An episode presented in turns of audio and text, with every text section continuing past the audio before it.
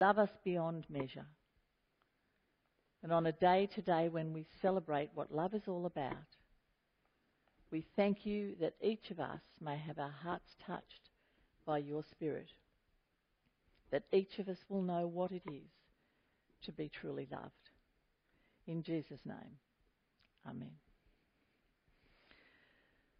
Okay, well, it's lovely to be here to spend some time talking with you on Mother's Day.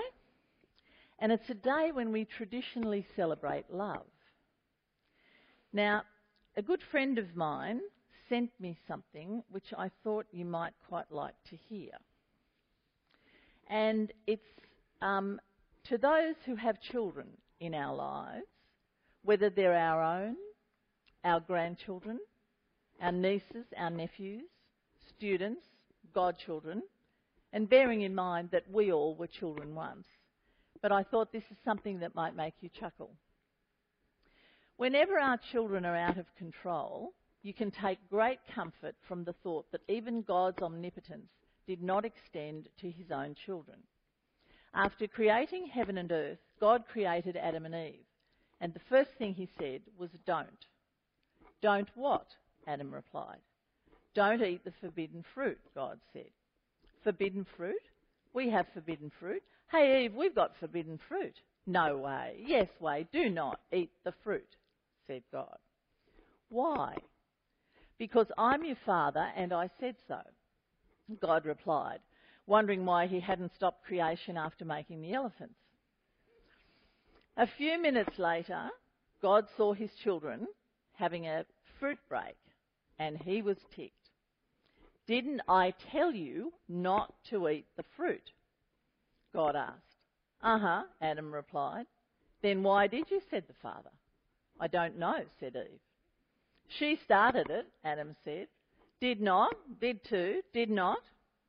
Having had it with the two of them, God's punishment was that Adam and Eve should have children of their own. Thus, the pattern was set and has never been changed. But there is reassurance in the story. If you have persistently and lovingly tried to give children wisdom and they haven't taken and they haven't taken it, don't be hard on yourself. If God had trouble raising children, what makes you think it would be a piece of cake for you? and some things to think about. You spend the first two years of their life teaching them to walk and talk. Then you spend the next 15 telling them to sit down and shut up. Grandchildren are God's reward for not killing your children. Mothers of teens now know why some animals eat their young. Children seldom misquote you. In fact, they usually repeat word for word what you shouldn't have said in the first place. The main purpose of holding children's parties is to remind yourself that there are children more awful than your own. We child-proofed our homes, but they're still getting in. Advice for the day. Be nice to your kids because they will choose your nursing home one day. And finally, if you have a lot of tension and get a headache, do what it says on the aspirin bottle take two aspirin and keep away from children. Now, I think that reminds us that we need to keep a sense of humour in our lives. But on a more serious note, on this Mother's Day, as we celebrate love, we can all truly celebrate that we are children of God. So let's think for a moment about the love given by all of us as mothers and fathers, grandmothers and grandfathers, uncles and aunts, godparents, and experienced by all of us from our mothers. On the one hand, human love can be, among other things, constant, true and simple, long suffering, committed. Because God created love created us to love and to be in relationships with each other. On the other hand, it can be complicated, even messy, and sometimes fractured. because we're human beings and we still live in a sinful world. And in life, stuff happens. And often things don't seem to go at all the way we thought they would. For many of us, it'll be an encouragement to know the following results of a large survey. When children are four years of age, they say, My mummy can do anything. At eight years of age, my mum knows a lot, a whole lot. At 12 years of age, my mother doesn't really know quite everything. At 14 years of age, naturally, mother doesn't know that either. At 16 years of age, mother, she's hopelessly old fashioned. At 18 years of age, that old woman, she's way out of date. At 25 years of age, well, she might know a little bit about it. At 35 years of age, before we decide, let's get mum's opinion. At 45 years of age, wonder what mum would have thought about it. And at 65 years of age, I wish I could talk it over with mum. So after a little fun, let's get back this morning to think about the original source of real love. The simple biblical truth is that God created each of us out of His love because He wants to love and cherish us as He intended to in an active and ongoing relationship with Himself. He then wants that love to flow through us to others in all the ways that He intended. In 1 Peter 4, verse 8, we're told, above all, love each other deeply, because love covers a multitude of sins. We understand then that we all have a basic human need a hunger and a yearning to love and to be loved. But as we know, sin came into the world and threw a spanner in the works. So God then, out of his amazing love, sent his only Son, Jesus Christ, to die for our sins and make these loving relationships possible again. He did this to show the depth, whoever believes in him should not perish, to show the length, that he gave his only begotten Son, to show the breadth, God so loved the world, and the height, but shall have everlasting love, of his love for us. When we accept Jesus Christ as our Saviour and Lord, he gives us his Holy Spirit in our hearts, not only as a seal or a guarantee of our eternal life, but to enable us then to love others as he loves them, whether they be our brothers and sisters in Christ, or whether they be people who are not yet in any real relationship with God or with us. On this Mother's Day in 2013, because we're children of God, let us spend a few minutes talking about three things. Firstly, what God's love is like. Secondly, how God continually shows us his love. And thirdly, how it's our responsibility to love as God has commanded us to. That is, how we show His love in practice. And for that, we look at 1 Corinthians chapter 13, which was read to us before. But firstly, what is God's love like? Now, God's love has many more aspects that we can even think about this morning. We haven't got time to look at them all. So let's just mention a few. First, it's free.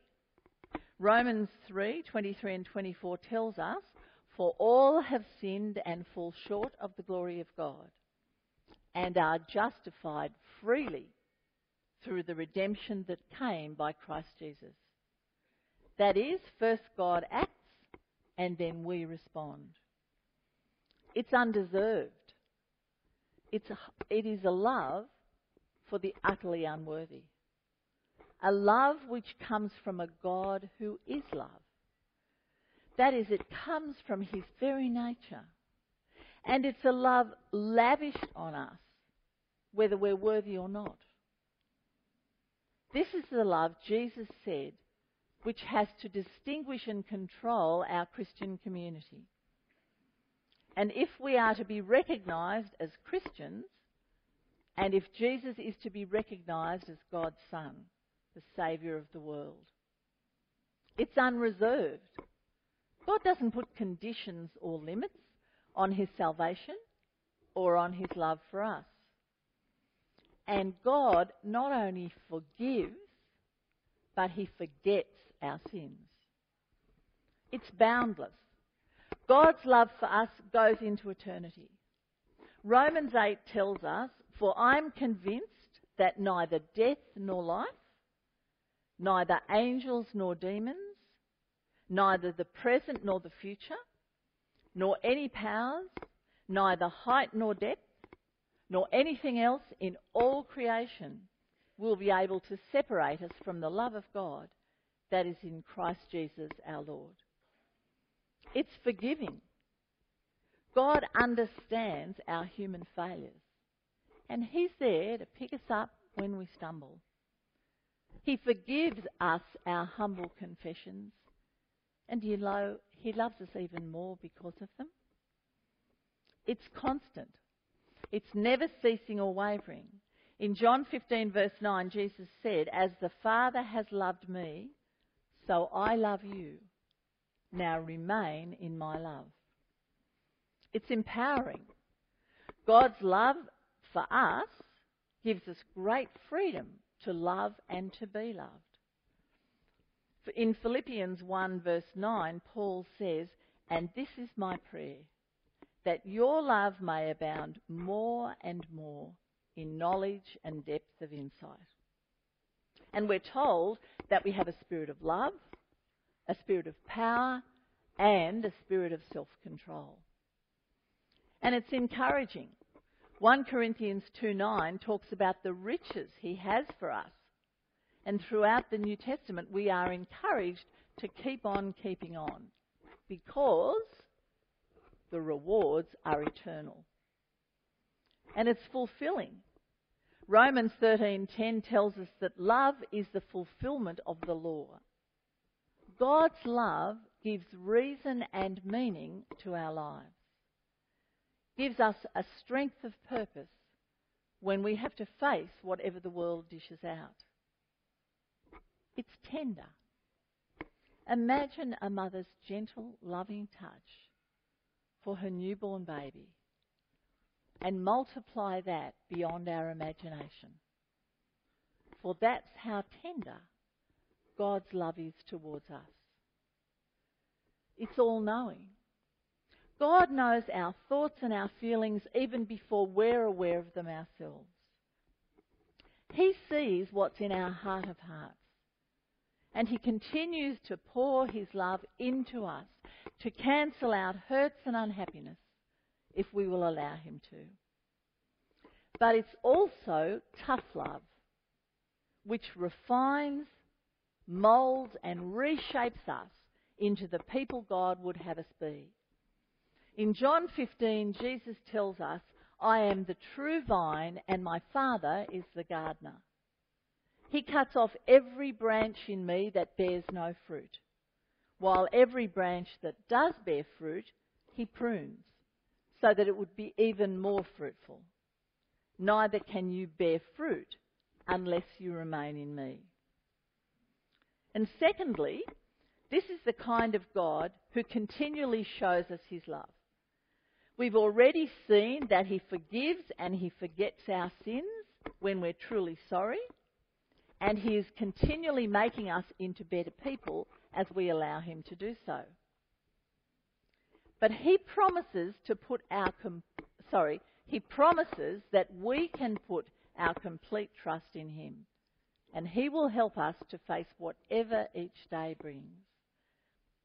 He promises to meet all our needs physical, emotional, mental, and spiritual. He actively cherishes us and encourages us both through His Spirit and His Word. He continually pours His love into our hearts, so that we in turn can truly love others. He tells us we should be anxious for nothing as we seek to live our day to day lives. This is a great comfort when we live in the turbulent world of 2013.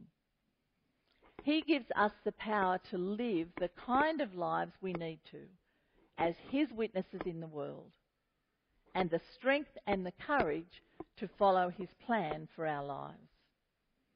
And the third thing we look at this morning is our responsibility to live the lives of practical love that Jesus has commanded us to do. Now, showing practical love for others means our concern for them is greater than our concern for ourselves. For love to be practical, you have to do something with it, as the following story illustrates. This is an eyewitness account of something that happened in the city of New York on a cold day in December some time ago. A little boy, about 10 years old, was standing before a shoe store on Broadway, barefooted, peering through the window and shivering with cold. A lady approached the boy and said, My little fellow, why are you looking so earnestly in that window? I was asking God to give me a pair of shoes, was the boy's reply. The lady took him by the hand and went into the store and asked the clerk to get half a dozen pairs of socks for the boy. And then she asked if he could give her a basin and water and a towel. He replied certainly and quickly brought them to her. She took the little fellow to the back of the store and, removing her gloves, knelt down, washed his little feet, and then dried them with the towel. By this time, the clerk had come back with the socks. Placing a pair upon the boy's feet, she purchased him a pair of shoes and tying up the remaining pairs of socks, gave them to him. She patted him on the head and said, My little fellow, do you feel more comfortable now? And as she turned to go, the astonished lad caught her by the hand and looking up in her face with tears in his eyes, answered the question with these words Are you God's wife? Now, learning to love unselfishly is not easy because it goes against our self centered nature. But Jesus showed us how important love is when he said, Your strong love for each other will prove to the world that you are my disciples. We look, if we look at the passage in 1 Corinthians that Bruce read this morning out of the message version, in terms of practical love, we see that it's a real challenge to us, both as members of the Christian church in general, and more specifically as the body of Christ here in St Matthew's. And this is because it covers weaknesses, gaps, failures, and sins which are found in any Christian community and which need to be addressed. But it also shows us how much of a difference love put into practice makes. These words cut us down to size. They humble us because we begin to see what really matters to God. They redirect us to our true calling. Verses 1 to 3 spell out why the Christian community, why Christian community life without God is worse than nothing. And verses 4 to 7 we're given a very punchy description of what love is, what love's not, and what love does. And finally, in verses 8 to 13, we're given a vivid picture of the lasting and eternal quality of love, which outlives both knowledge and spiritual gifts. So let's have a quick look at some of these verses verses 1 to 3. If I speak with human eloquence and angelic ecstasy, but don't love, I'm nothing but the creak of a rusty gate. If I speak God's word with power, revealing all his mysteries and making everything as plain as day, and if I have a faith that says to a mountain, jump and it jumps, but I don't have love, I'm nothing. If I give everything I own to the poor, and even go to the stake to be burned as a martyr, but I don't love, I've gotten nowhere. So no matter what I say, what I believe, and what I do, I'm bankrupt without love. So what do these verses tell us? Verse 1 tells us without love, whatever we do will offend other people. Verse 2 tells us that without love, we are nothing. And verse 3 tells us that without love, we gain nothing. The next section of the passage looks at the nature of love by talking about both what it is and what it's not in quite a graphic way. Love never gives up, cares more for others than for, for, than for itself, doesn't want what it doesn't have, doesn't strut, doesn't have a swelled head, doesn't force itself on others, isn't always me first, doesn't fly off the handle, doesn't keep score of the sins of others, doesn't revel when others grovel, takes pleasure in the flowering of truth, puts up with anything, trusts God always, always looks for the best, never looks back, but keeps going to the end. These verses show us how a person filled with God's love should and should not behave. And notice that the language is all in the continuous present tense. So it applies to Christians everywhere and in all times. And it also shows that the bad habits are the ones that should be done away with, and the good habits are the ones that we need to keep working at, so that they become habits worth having. And if we use Jesus and his love as our yardstick, we see immediately that the negative things which are part of our sinful nature need to be put aside. They need to be given to God to deal with because they don't show what real followers of Jesus are like. Things such as being self centered, wanting things we don't have instead of enjoying the things that we do have, strutting around as though we're important, being jealous and resentful of gifts that our brothers and sisters might have, competing for more recognition or for honour and glory. They all have to go. And by contrast, Jesus, the very Son of God on earth, just went quietly about doing God's business. He rejoiced in the success of others. He encouraged them to go on with sensitive wisdom while never putting down or ignoring anyone. And he never blew his own trumpet. So, as a description of us in this passage, if we're moved by and filled with the love of God, tells us love never gives up. Love takes pleasure in the flowering of truth. Love puts up with anything, trusts God always, always looks for the best, never looks back, but keeps going till the end. Now, this is only as we really accept ourselves as we are in Christ Jesus and are filled with His love and His power. And it's only then that we can see our own self centeredness and move forward with God's help to change the things in us that need changing. So that God's love can be seen in every area of our lives. And so that people see a real difference about us, about the way we live, and they find it's something that they want as well. Now, the temptations will always be there for us because Satan tries to trip us up at every turn. And because there are always some people who just seem to know what buttons to press to cause negative reactions in us. In this situation, we need to face our own touchiness and to deal with it. Jesus showed us how in the patience that he showed with his disciples, who he loved until the end. And that's in John 13, verse 1. If we can truly love someone with Jesus' love, we will see their potential and their strengths rather than their weaknesses or their annoying little habits. Because looking at them through the eyes of Jesus means that we are able to forgive and to forget.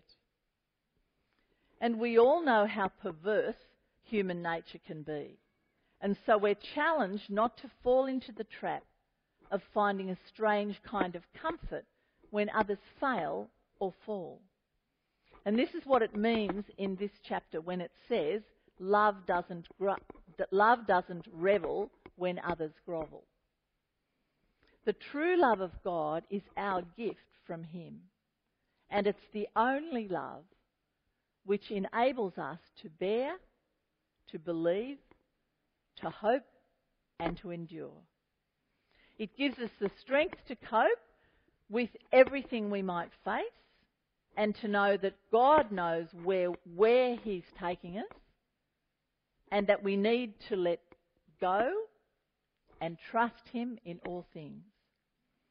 And the rest of the chapter then focuses on the endlessness of love. Love never dies. What an amazing promise. What a fantastic promise. It means God's love in us can keep us from falling, folding under any kind of pressure. Everything else will pass away but love, which carries to eternity. That is, love will last forever and ever. And it's no accident that these are the last words of the Lord's Prayer. And be very clear, we will be evaluated on our love.